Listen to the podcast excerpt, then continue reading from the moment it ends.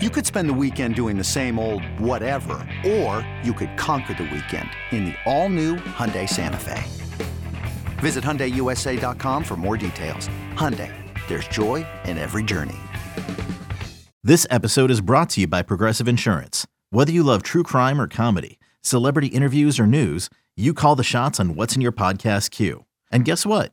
Now you can call them on your auto insurance too with the Name Your Price tool from Progressive. It works just the way it sounds. You tell Progressive how much you want to pay for car insurance, and they'll show you coverage options that fit your budget. Get your quote today at progressive.com to join the over 28 million drivers who trust Progressive. Progressive Casualty Insurance Company and Affiliates. Price and coverage match limited by state law.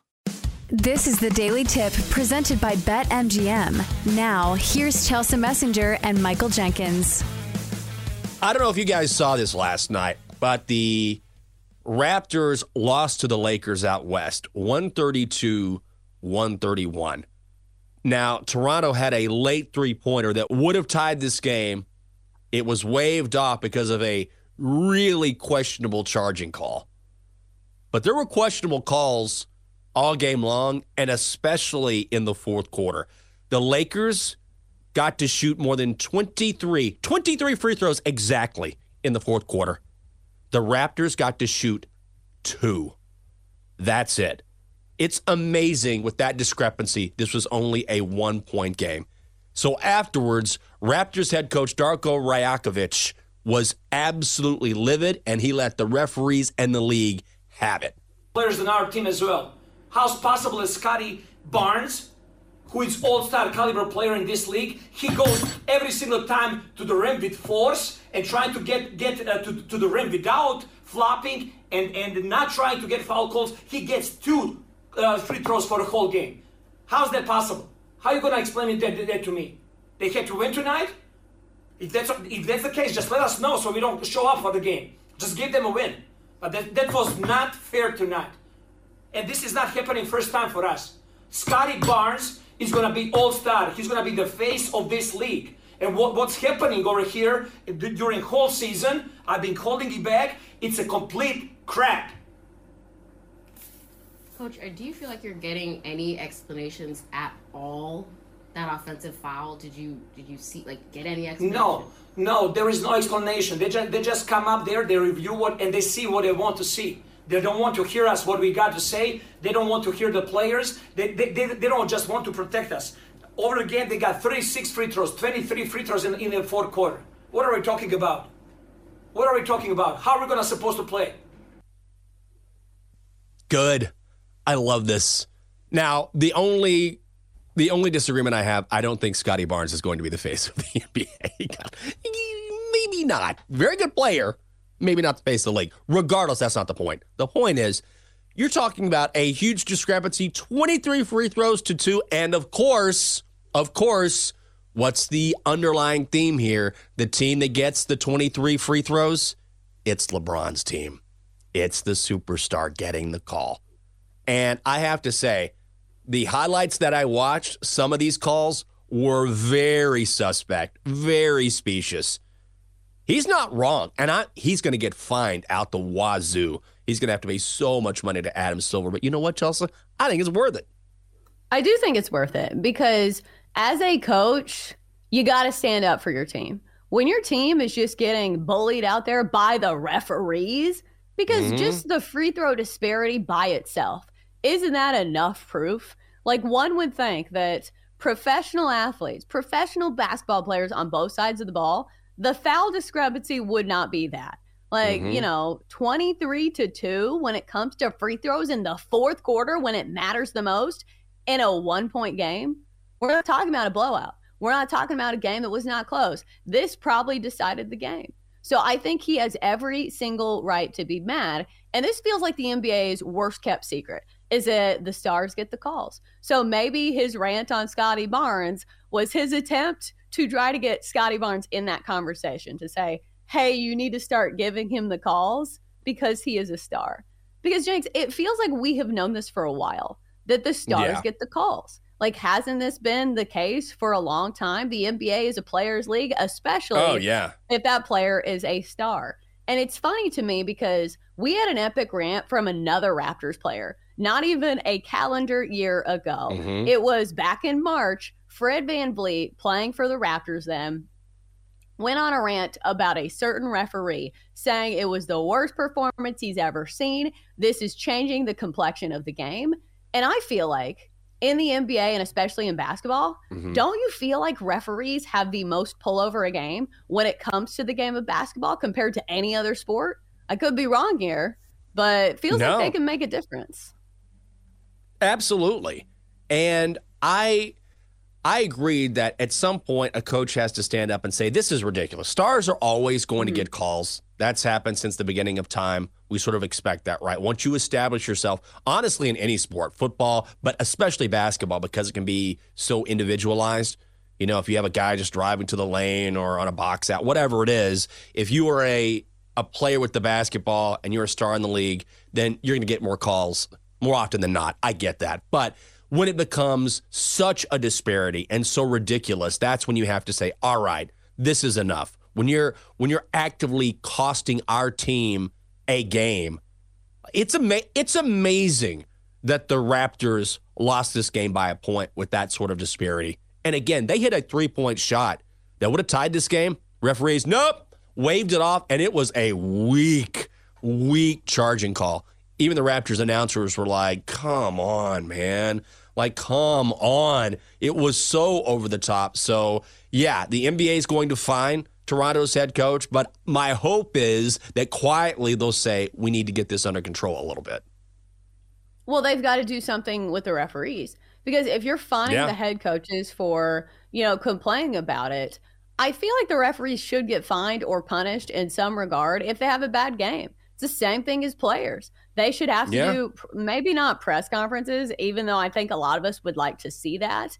But there's got to be some sort of, you know, consequence for a bad game because in the NBA, it can certainly cost a team a game. And I will say, in the era of social media, this is how you draw attention to things. Because how many of us will be talking about the Toronto Raptors today if it weren't Mhm. for this rant? So it feels like that's the route you got to go uh, in this day and age.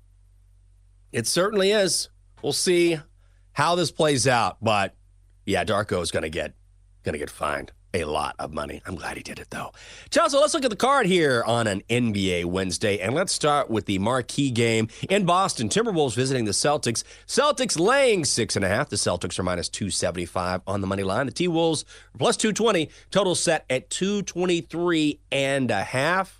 The BetQL model loves the Celtics here, undefeated at home, but they do have to cover the number if you want to win this bet, unless you like them on the money line. What do you like? There's a lot of question marks in this one, especially when you start with Mhm. the injury report for Boston. Al Horford, Jrue Holiday, Porzingis, Jayson Tatum, probable uh, for the Celtics. So those are some big pieces for the Celtics. And then you look at the other side, the Timberwolves coming off a back to back. Maybe you could say that the T Wolves are in a good spot here just because they are a young team, and maybe coming off a back to back won't affect them too much. But it's also a back to back and they're going on the road. Boston is not a particularly easy place to play. Uh, line movement in this one has gone from six to seven. So money coming in on the Celtics here. Maybe that's the play, but I feel like I don't want to put my money on a team that has so many big question marks at the key positions. Maybe this is one you wait and see to what the final injury report may be. Yeah, I'm the same way. I would look at the under, honestly, just because of the potential for so many players being out. That's kind of going against the trends here. But you are talking about two of the top five defensive teams in the NBA, but with the potential for some big names to be out, I would look at the under again with the total set at 223 and a half. Thunder at the Heat.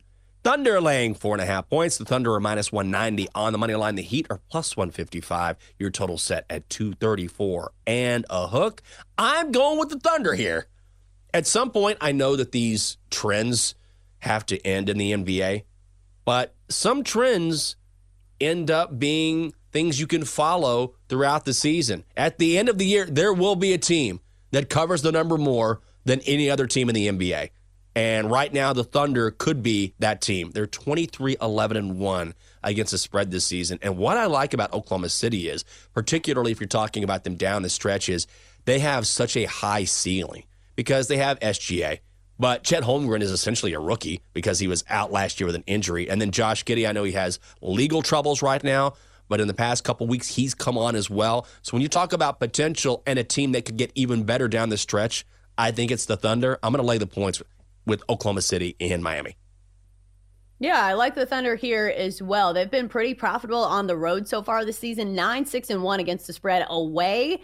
And also, you look at the injury report for the Heat. Jimmy Butler is out for this game. Obviously, he's mm-hmm. a big part of their offense. To me, it just feels like this game means more to Oklahoma City because I think I have seen people arguing about this. Jimmy Butler made some comments about the only thing he's playing for is the banners in the rafters. They were asking him about like regular season awards, and he was mm-hmm. like, the regular season. And so you see a team like Oklahoma City, a young team with something to prove. It just feels like this game means a little bit more to Oklahoma City. And player for player, they are just as talented as just about anybody in the league. So I would lay the four and a half with the Thunder on the road here. Feels like this game just means more. It's like the SEC. It- I was going to get you to say that. It just means more. Okay, we've got a few more games on the card here. I'm going to ask you about Sixers Hawks. Hawks are, is that right? Two and a half point favorites? Yes. Hawks minus 145 on the money line. The Sixers plus 120 total set at 245 and a half. Is this worth playing or do you move on to a different game? No Embiid for Joel. Well, or no Embiid for the Sixers, and that's why you're seeing Atlanta as a favorite at home.